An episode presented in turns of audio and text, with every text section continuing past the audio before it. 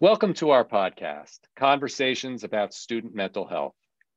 I'm Chris Leonard, clinical social worker working with adolescents for over 25 years.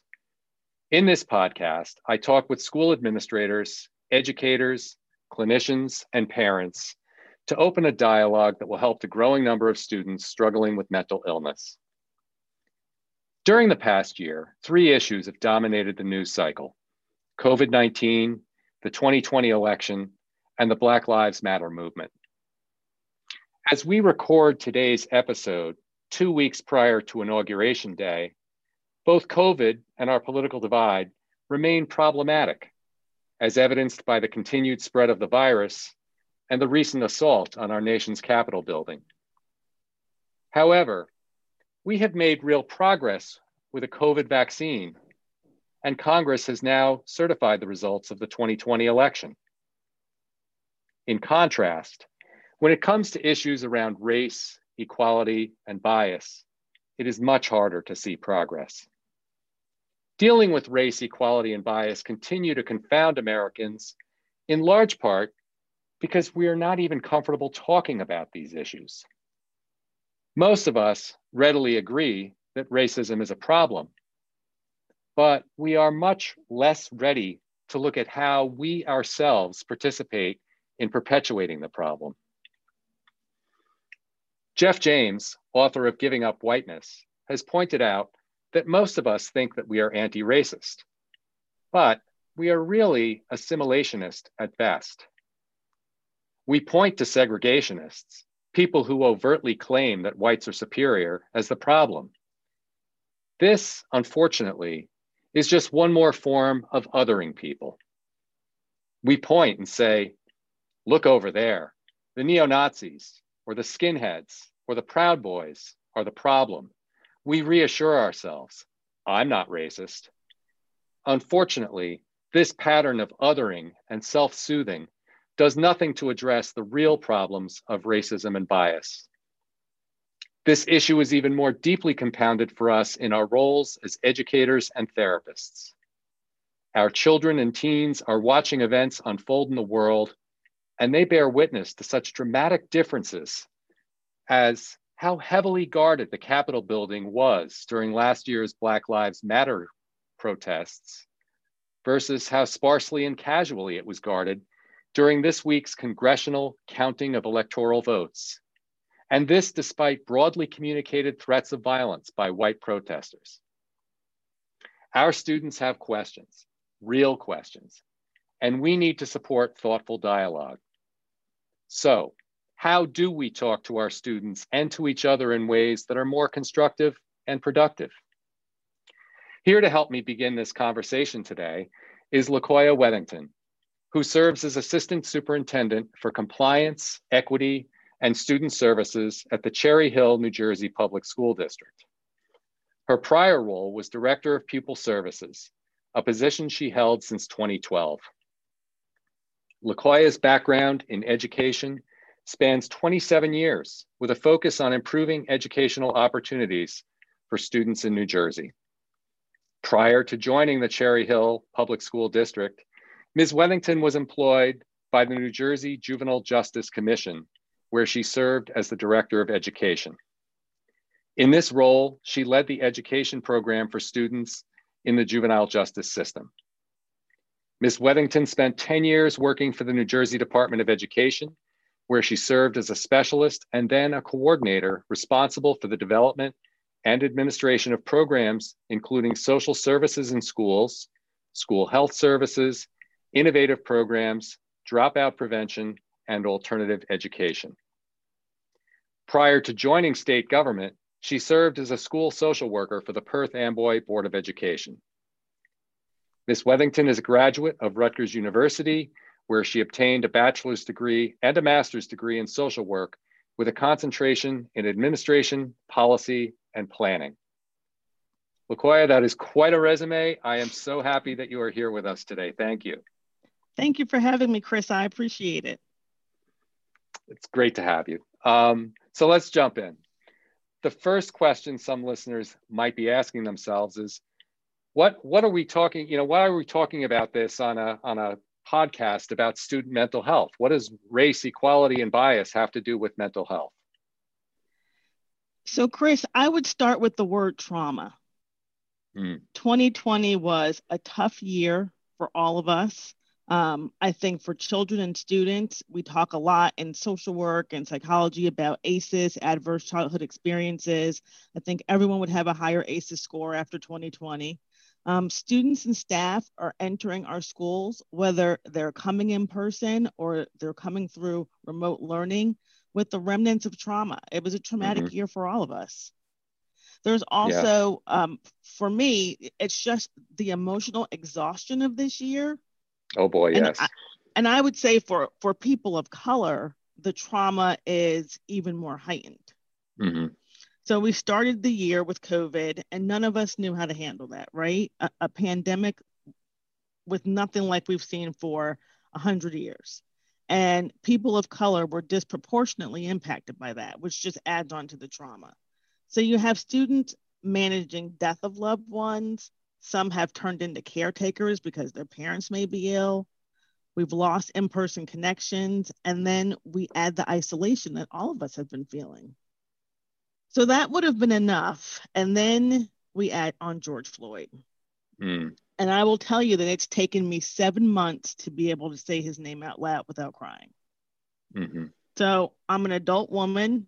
I, you know, have a career, I have a family, I have fully developed coping skills.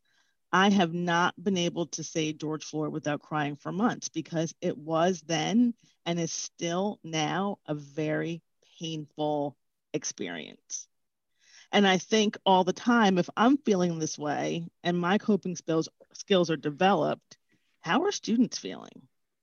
Because as we know, working with students every day, some of the issues that we see is because they don't have great coping skills. Right. So where do you put that, the trauma, when you don't have good coping skills? Where where does that go? And I would argue that we're not just talking about students of color. Of course, for students of color, it's a different experience. Like I am Black, my husband's Black, my children are Black, my father was Black. When I see George Floyd, I see someone that could be related to me. Mm-hmm. That doesn't mean that if you're not a person of color, if you're not Black, that there's no impact. And I wonder how do we measure the impact of that trauma on student psyche? Mm. You know, what. Yeah how do we measure what happens when we don't see the humanity in another human being? That comes at that comes at a great price, and that's a, it's a great question. How do we measure it, right? Because it, I don't know, you know, how we measure it, but I know that it's something that it's there. You know, yeah. it's it's it's you know when you carry when you carry hate or even disregard in your heart for people, um, it, it impacts you.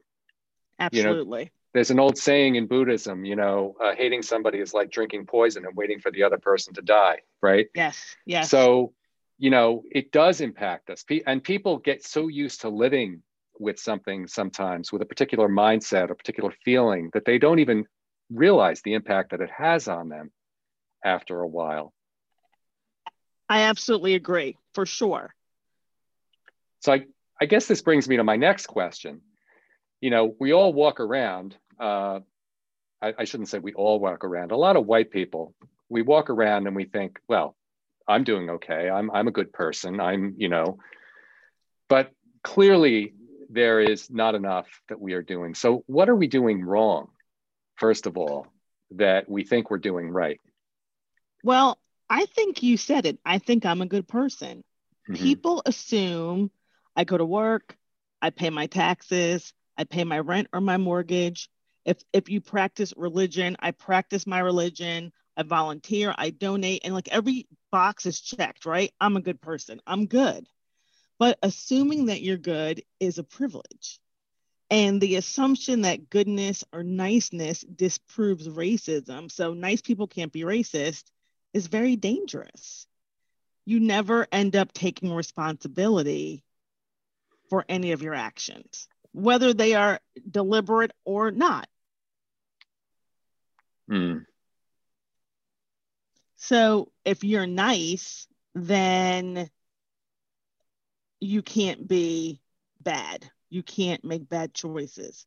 And nice people do things that are difficult all the time. Yeah, true. And I mean, so, I think, go ahead. I'm sorry. Um, I was going to say so what happens is the person of color ends up being nice rather than truth, truthful. Because mm. when you're nice, I have to respond with niceness. If I don't respond with niceness, then I'm the bad guy, right? Right. And I can't be honest about that because we're stuck in niceness. If we can get out of niceness and, and get to truth, then we can make progress. That makes sense. That makes sense. I think I think one of the one of the nice lies that people tell themselves is they say I'm colorblind. Uh, I don't color blindness. I don't, I don't see color. I, you know, and and I hear that I've heard that my entire life. yes, so have I. So um, I was reading a book by Emmanuel Acho, and it's called "On Uncomfortable Conversations with a Black Man." And in that book, he talks about denial, and he defines it as "Don't even know I am lying." Mm-hmm, mm-hmm. I don't even know I'm lying because it's so ingrained in what I believe, right?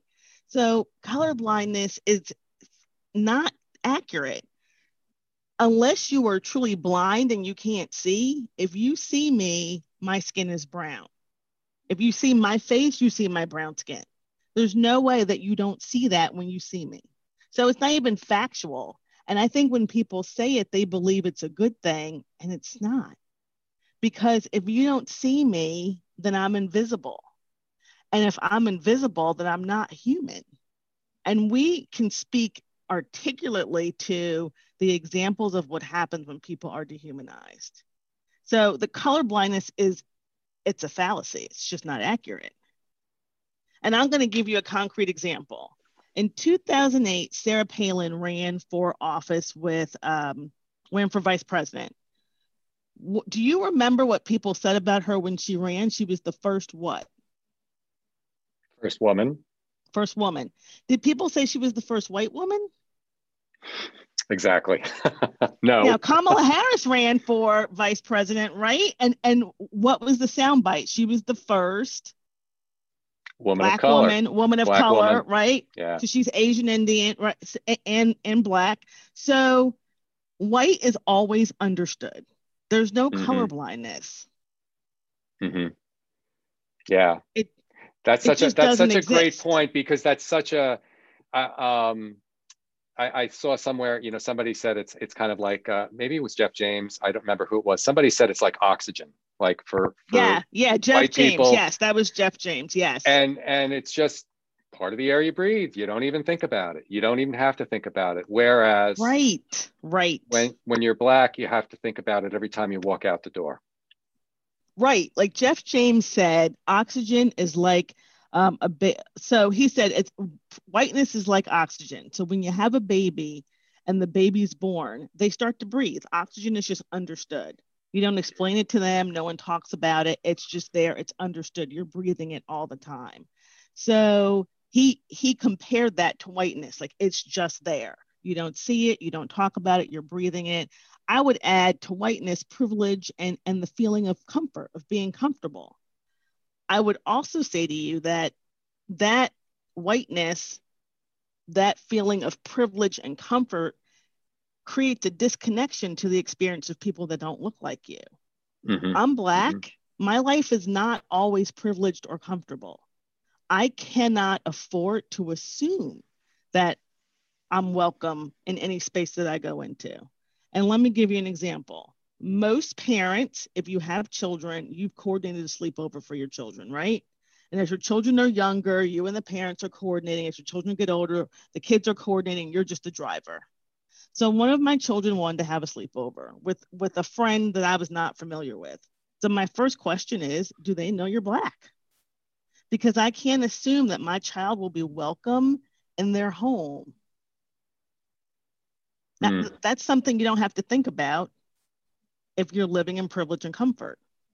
Oh my gosh, so far from it. You're thinking about what snack should you bring?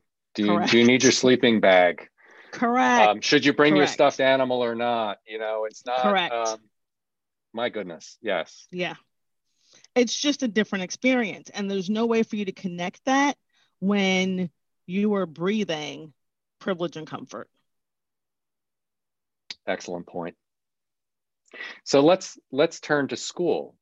How do these kinds of assumptions become manifest in school? This this comfort that we're talking about, this this assumption. I think it's manifested everywhere.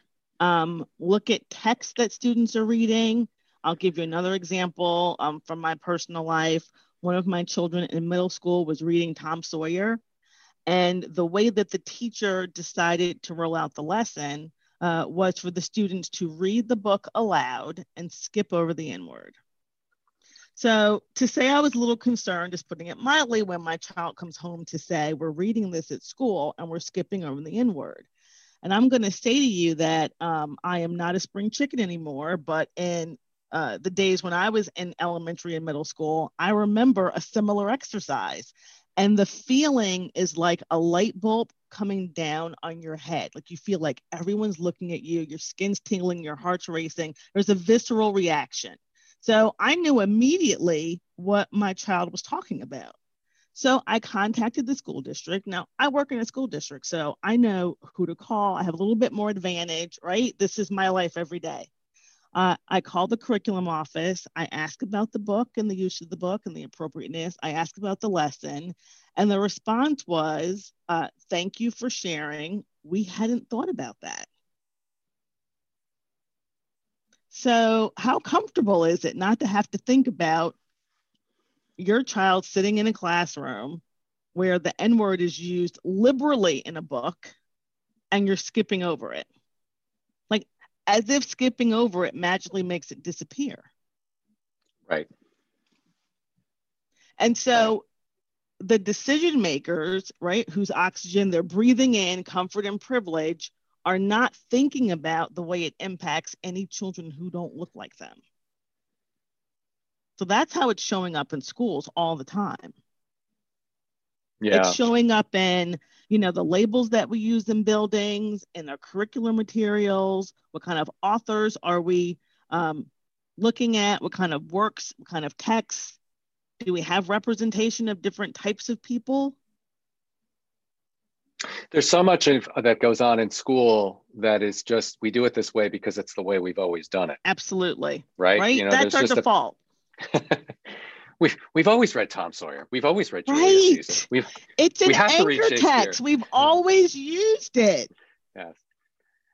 So, Which doesn't mean that we should continue to use it. Like we need to be comfortable being thoughtful and pushing back and questioning and asking ourselves, why are we doing this? Mm-hmm. What is the goal? What do we want children to learn and understand? How does that connect with this? Does it respect and make it safe for all students to learn? Because I'm going to tell you that was not a safe place for my child. No, and I'm no. not sure and, anyone realized it wasn't safe until I said something. You know, and that's and that's just in the day to day, right? So that that just goes right. to show how deeply woven racist thinking is in right. in our day-to-day life right then when you get to things like discipline it, uh, yes. you know there it becomes really yes. i mean to me yes. you know one of the most vivid things uh, you know i mentioned it in my intro i came across a picture on twitter the other day of how heavily guarded the capitol steps were i mean these you know i couldn't even tell what they were because they were all masked and these kind of black uniforms riot gear this was all for the BLM protests that weren't even happening right there. They were blocks away. Blocks away. And there was no nobody was down there saying, "Let's go to the Capitol building," right? Whereas this this event had been broadcast for months, and the yes. people had been down the street, whipped up, and they were told, "Go there now and, and yes. go to war," right? Bring the battle to them. And it was just like we were going to have school kids there that these day, that day. It was like right. you know nobody was prepared. It was a sparse. So discipline in school. It, it seems to me that uh, you know maybe my metaphor is overstated, but it seems to me that that it's not too overstated because the kind of forces that come down upon Black children as opposed to white children, and where children even get placed in school versus where people children get placed in a special education school or in the juvenile justice uh, system. You know all of these things play out day, on a day-to-day basis. Yes I, listen i agree with you. The the visual of um, the police presence in black lives matter a peaceful protest versus the insurrection at the capitol uh, was the first thing I noticed. It was the first thing my husband noticed. The first thing my daughter noticed. Um, that was very apparent. Like, wow, there's a lot of people out there. They look pretty angry. They have items in their hand that could be used as weapons. And wow, it's a very different presence. Yeah. So, yeah, I mean, I agree. Look at discipline and student management and how we deal with students of color when it comes to discipline. Um, you know, our teachers, our administrators, or other students over identifying students of color for, you know, perceived transgressions or for actual transgressions that really would have been minimal had it been someone else. I spent many years working in the juvenile justice system. I saw every day when I went to visit facilities who represented the student body and primarily students of color. That was a, a big push for us. Um, that is an accurate statement for sure. Um, I think a hallmark of what of the work that we need to do, unpacking the data, looking at why students are identified and what could be done differently you know is there a pattern? Is there a specific person? Is there a specific location? Like what can we do to get into the data unpack it and figure out how to really address the issue? Yeah so similar to the curriculum you know why are we teaching this? What's the yep. purpose? What do we want students to know and understand? What do we want them to be able to do with what they know and understand?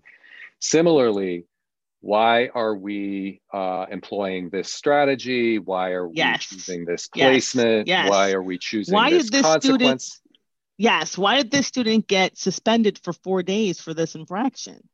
Right. And what do what do students learn from that in general is a good question I've Correct. had for years. What do we want um, students to learn? Right. We want to change behavior. Is this the best way to change behavior? Now, listen, so we, there are some times when you don't have a choice, right? With specific infractions, sure. understood. But there's right. a lot, there are lots of places where we can use our own professional judgment to make decisions about how we implement discipline. Absolutely. So we could spend we could spend the whole afternoon talking about what we what we're doing wrong. Let's talk a little bit about what we should be doing instead. So I think what we have to do is be honest um, and be truth tellers and educate ourselves. We're not going to make progress if we're all shrinking violets and not addressing the issues. So mm-hmm. we're going to have to be honest and we're going to have to get uncomfortable because it's not going to be fun or comfortable. It's going to be difficult and challenging and challenging conversations and there's going to be an element of shame in there and we're just going to mm-hmm. have to sit in it and push through I think the first thing that we have to acknowledge is that race is a social construct. And I don't know that people really understand that there is no race, right? And I actually pulled out the definitions of construct just so that anyone listening would know. A construct is an idea or theory containing various conceptual elements, typically one considered to be subjective and not based on empirical evidence. So that's a construct, not based on any evidence, right? And then social of or relating to human society. So it's something that we made up, perpetuated by society, because at the time it was economically appealing. Mm-hmm, mm-hmm. We're going to talk about slavery. There, there was a lot of economy related to the enslavement of African American people, of Black people. There are political reasons and there were real economic reasons. And that's why we made up, not we, 300 years ago, a construct was made up to separate people so that one group had perceived power over another group. It's not real. There, there is a race, it's called the human race. That's the race. Mm-hmm, mm-hmm. But we perpetuated this for how many years? I don't know that people even really understand that that is not accurate. Mm-hmm. So I think let's just let's start telling the truth. Yeah. No, the the what I'm thinking about is is is how sustained the effort has been to hold on to that idea that it's a biological Correct. construct in some yes. way. Yes. There's no biology in race. There's no biology. So, you know, listen, there's a lot that we can do. You know, we can read, we can educate ourselves. There are great books out there. I mentioned Emmanuel Acho's book, um, Uncomfortable Conversations with a Black Man. It's an easy read. It's it, he's got YouTube videos to go with it. Um, look at Kendi's work, Stamp, Stamp from the Beginning, How to Be an Anti-Racist. Robin DiAngelo has White Privilege. I just finished I'm Still Here Black Dignity in a White World by Austin Channing Brown, which was great. Um, there's tons of podcasts out there. My favorite's the opt in. Chris, I mentioned it to you and you thought it was, yes, you know, they had great information. What matters is a good pod is a good podcast. But you know what? People can do their own research, take a class. Mm-hmm. Visit the National Museum of African American History. It's not just for Black people there's a lot to learn about our history and contributions made by people of color. We have to be willing to do the work, you know, to look at our own bias. We all have bias. There's no way you can grow up in this country without bias. And then take some action. Like, what are you going to do? What will you do differently? Ask yourself that question, make a commitment to do it. Tell yourself that doing nothing is not an option because standing on the sidelines watching, you are complicit in what's happening. Yeah, if you're doing nothing, you're and that's and that was really kind of what I was thinking about um, as, as you know as I was preparing for today. I was thinking about all the assumptions that people make, and this assumption that I'm good, and this assumption that well, I don't think this way, but oh my gosh, those those people over there, they're terrible. You know, we got to do something right. about those people over there. Right. And and as long as those people stay over there, how are we going to do anything about them? Um, Correct. Even, I, I, and it's not that we don't need to do something about you know people who are white supremacists and people who who you know have these outrageous positions. Absolutely, we do. But if we're not doing our own work, we're we're just part of the problem.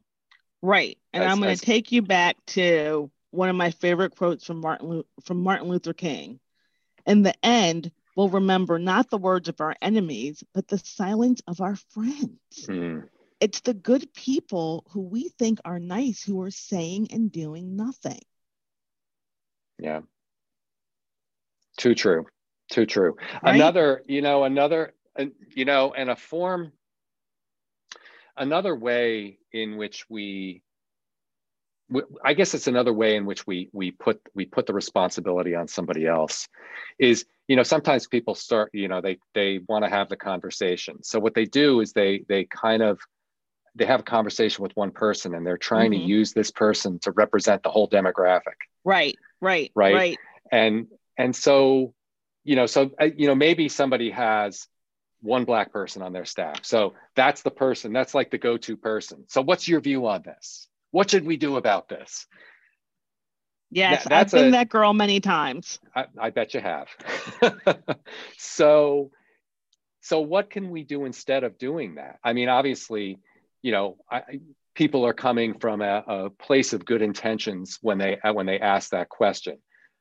But instead of doing that, which is not really going to get us where we need to go, what do we need to do right. instead? And I'm going to offer to you that I think sometimes people offer up those questions with an agenda, and I, and so it's I not always most, from a place of good intentions. I don't think it is, and I think mm. most times people people are just not aware because I think they're asking the question to then uh, debate it.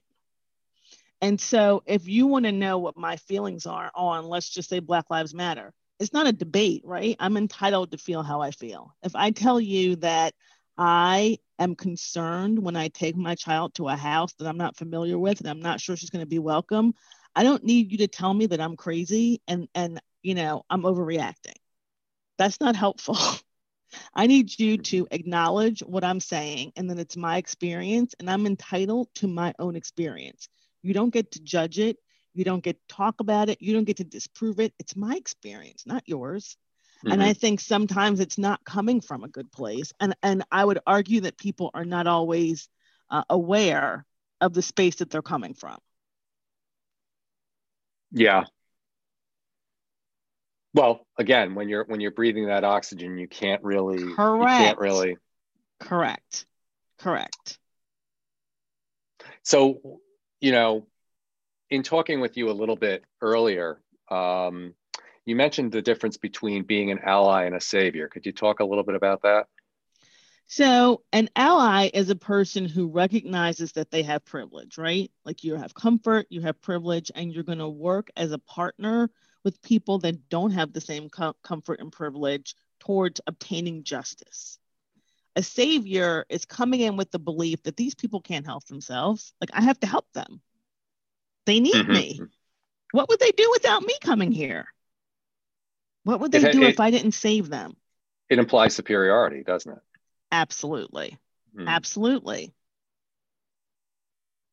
Yeah. So I think people can be allies for sure.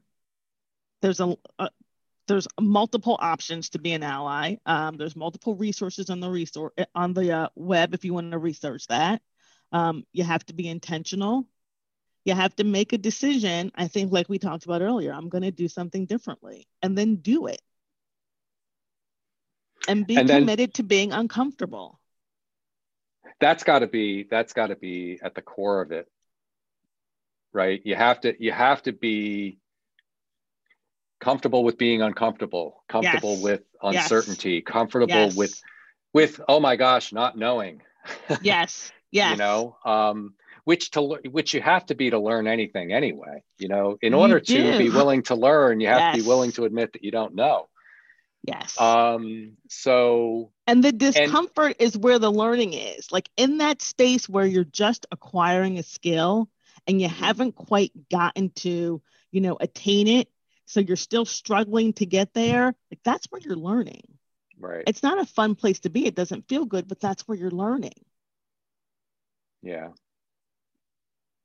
yeah i mean it, it it's so at the core of what schools are really supposed to be about we're all supposed to have this i don't know this so let me go find out you know I, right. we want to foster curiosity about things that's where people curiosity, are most motivated to yes. learn right yeah um, and so rather than getting to know one story i'm going to ask you you're going to represent everybody i'm going to ask you about your story and that's going to be everybody's story you got to know get to know right. everybody's story you can't assume Correct, because my story is not my colleague's story, who also happens to be a Black female. All that we have in common is that we're Black and we're female.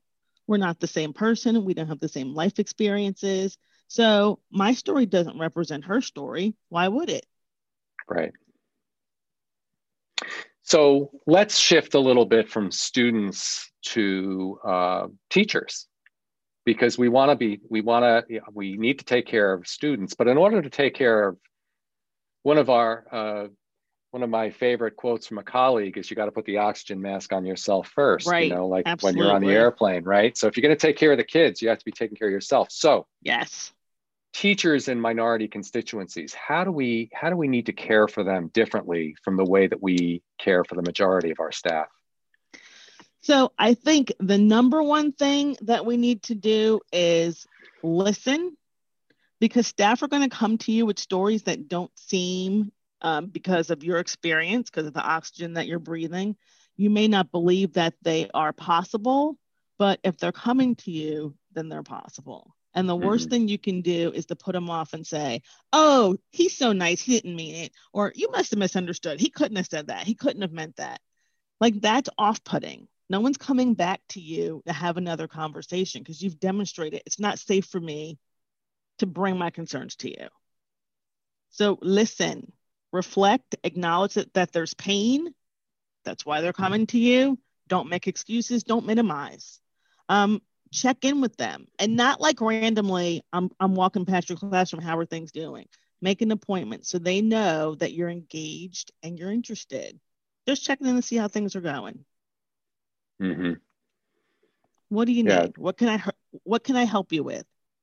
How are you managing with colleagues? Right? You, are you able to, to build relationships? Are you having any stumbling blocks to get there? You really have to reach for, you have to reach beyond the surface. You have to reach beyond the niceness. You have to be willing to go under the hood, right? Yes, and, yes. And really you have to get past nice. Absolutely. Right. You have to dig in. And I'm going to give you an example. I was participating in uh, a diversity workshop I was the only person of color on this particular day. And we were talking about some things that were pretty intense. And one of the facilitators sent me a message. We were on Zoom via Zoom and just saying, just checking to see how you're doing. Now, I was really fine, but I could not tell you how much it meant to me that she even checked in to ask the question. Because mm. that meant she saw me. You see me. Mm-hmm you know this is not the same journey sitting in my chair. And so that, that acknowledgement means a lot. Yeah, that's so fundamental. That that seems like job number 1 is see see the person. You see me. I'm not invisible. Like I have have more than one time been at um, a store, you know, in a line, and someone has called someone behind me and I have stopped the person. So whether it's a cashier or whomever, and I've said to them explicitly, Am I invisible? Mm. Because I was before this person.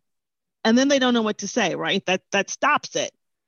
And and I'm gonna say to you, I'm not sure they're even aware that they're doing it, but they're doing it, right? So I don't need to make you feel better about it. I need to to let you know that I'm here and you don't see me, and that's not okay raising awareness is not always comfortable. It's not you know? comfortable. so, um, no. So I have to ask you, as an administrator, um, you've been an administrator for a long time. How can administrators be partners in in creating community um, where people do feel like they can come forward and talk about their frustration, microaggressions they've experienced? Uh, biased materials that are being used in the classroom, uh, any kind of systemic bias that's going on. How can administrators uh, be allies and, and creators of community in this way? So, administrators absolutely set the tone. Um, I believe, and since I don't have staff in the building with me, you can't poll them, but I believe that people that work with me know what my standards are and what I believe. So the administrator has to set the tone. You have to be an ally. You can't be a savior. You have to you have to be actively anti-racist and willing to say to people, "Hey, that's not okay. Hey, come to my office. I, I want to talk about this." Right? You can't be the person that's watching it on the sidelines and not doing anything. Mm-hmm. Because that's not your role. Our role is to set the example for the district for every person that interacts that interacts with us, we're setting an example. So we have to look at our own biases and we have to be very courageous. Because just because mm-hmm. you're administrator doesn't mean that you have it all together and that you have this comfort with equity and with anti-racism, right? Like we struggle, we all struggle, but you have to push through that because we don't have the luxury of sitting on the sidelines. We have to be as Brene Brown would say, in the arena, getting beat up, getting bloodied, and still moving forward. So, an administrator has got to set the tone. They have to create an environment where staff, staff of color in particular, have a comfort level to come to them and to be honest and transparent. And it's got to mm. be hmm. purposeful and planned, it's not happenstance. Yeah, it's really like anything else. If you don't plan it, if you don't put it in your schedule, if you and I had said, "Hey, we're going to ha- do this podcast," and we hadn't scheduled it for you know a particular day and time when right. we were going to record, right. we never would have gotten around to it. There's too many Absolutely. things to do in a day, and so it's so easy. It's so easy in in as an administrator. I've been an administrator too. It's so easy as an administrator to have that to do list yeah. And to have yeah. this thing somehow just continue to fall to the bottom of the list. Absolutely. And if you don't put it at the top of the list and make it part and parcel of every day, it's just not going to happen. Right. It's going to be um, on the um, bottom of the list. There's no way around it. You know, like we have to build environments where staff feel safe to explore and to be curious and to ask questions. And we've got to be able to manage that and direct yeah. them to resources if they're struggling. So if you're struggling, I need to be able to direct you to a resource that can assist you outside of what I can do. So I think I think I know the answer to this question. I think I know what you're going to say, but I want to hear you say it anyway. Um, who starts the process? Like who who really needs to go first? I mean we've talked about teachers and we've talked about administrators and we, are talking about individuals and who ultimately needs to start?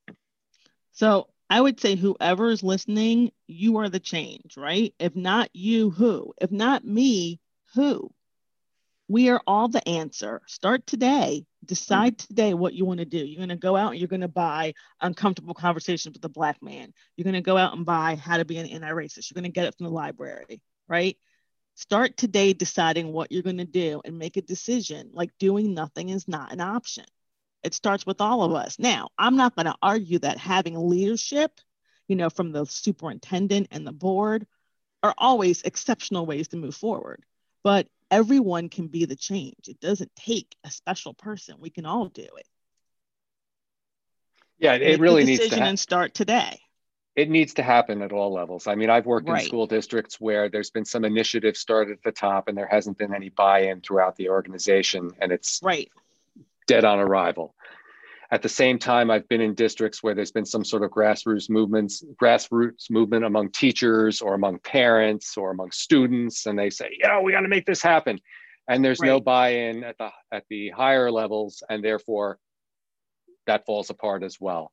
So it really is a matter of I, I think the leadership is imperative, but I think there it is a matter where at some point we all have to we all have to take up this this mantle yes. and say, okay, now where am I yes. going to go? It Where am I in my journey? To, yes, it's going to take every one of us working together to create the change that we want. None of us can sit on the sidelines watching, eating popcorn, and saying, "Yeah, keep going." So, what are some what are some concrete things that we can offer to people today, uh, in terms of ex- specific? I mean, you've you've alluded to a few. Do some reading, and you you've listed some great authors. Um, but where where would you advise people to start? So I think there are a lot of different avenues depending on where you are in the structure, right? Um, you can talk to students. You can have an authentic conversation. How is this experience of school for you? What is your journey like on a daily basis? What are things that are working really well? What's not working? You can have, have the same conversations with staff. I would say if you're going to talk to, to, to students or staff of color i would create a safe space where they feel like they can be honest uh, and do that separately. Um, talk to your community. What does your community think about your school system? Are they like me asking why are we using this text? And your and your response is uh, we hadn't thought about it. Like is that a good answer? I would say it's not. Um, I would say you want to be able to give your community and your parents substantive responses about the work that you're doing. Their children are part of your school community, they matter.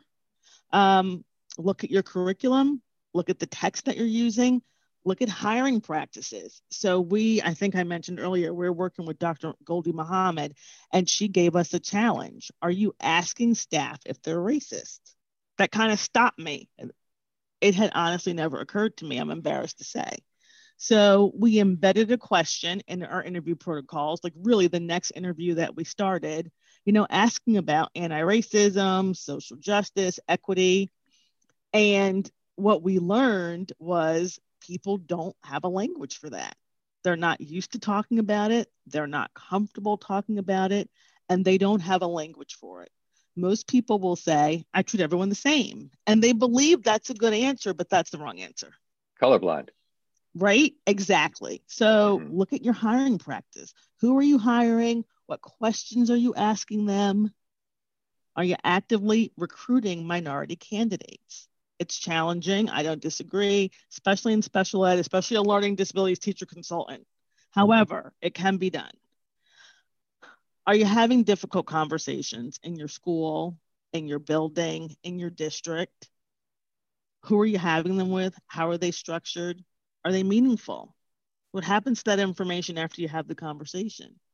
Someone type up notes and save it, and that's the end of it, or does something happen to it? Yeah. Latoya, I really, sorry, go ahead. I was going to say our district has been in this work for a long time. We have a cultural proficiency, equity, and character education committee, and they have um, been working for many, many, many years uh, at the district level, at the building level. We have community partners because it's an important issue.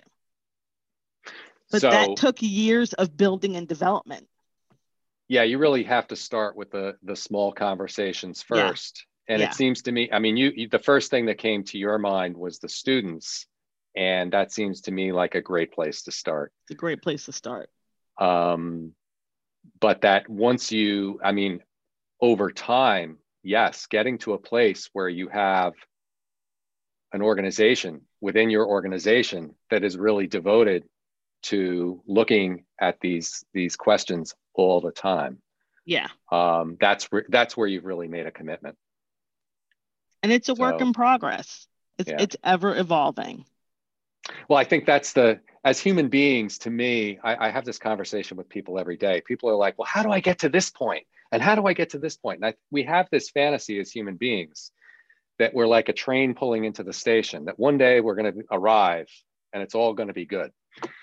And uh, that's just not the way it works. Not the way it works. no, no. Um, so I, I, I just, you know, I can see our time is short, and I want to thank you so much for spending time with me today. I feel as if I could talk to you. I feel as if we could do 10 of these episodes. We absolutely and, could. And, and just scratch the surface. So I, your, your breadth of knowledge on this is just so amazing. And um, so many good insights for us to all think about um, as we move forward into this new year. Um, so thank you again for being with us. Thank you for um, having me. I really appreciate it. It was a and, fun conversation. Good. Um, and and I would like to have you back sometime. So let, I'd be happy to come back. That. Yeah. Great. let me know when. Great. So everyone, Conversations about Student Mental Health is brought to you by Thrive Alliance Group, partners in school-based mental wellness. Before we wrap up, I want to let you know about an upcoming event that can help schools facing rising rates of absenteeism and school refusal. Please join us for our upcoming webinar, Virtual Learning Dropouts, How to Get Students Back to Class. You'll learn how to uncover why students are disengaging, how to assemble a task force, and proven tactics to effectively address problems and get students back on track. To register, visit our website at learn.sagethrive.today.com forward slash dropouts. Thanks for listening, everyone. Have a great rest of the day, and please do join us for more conversations about student mental health. Bye for now.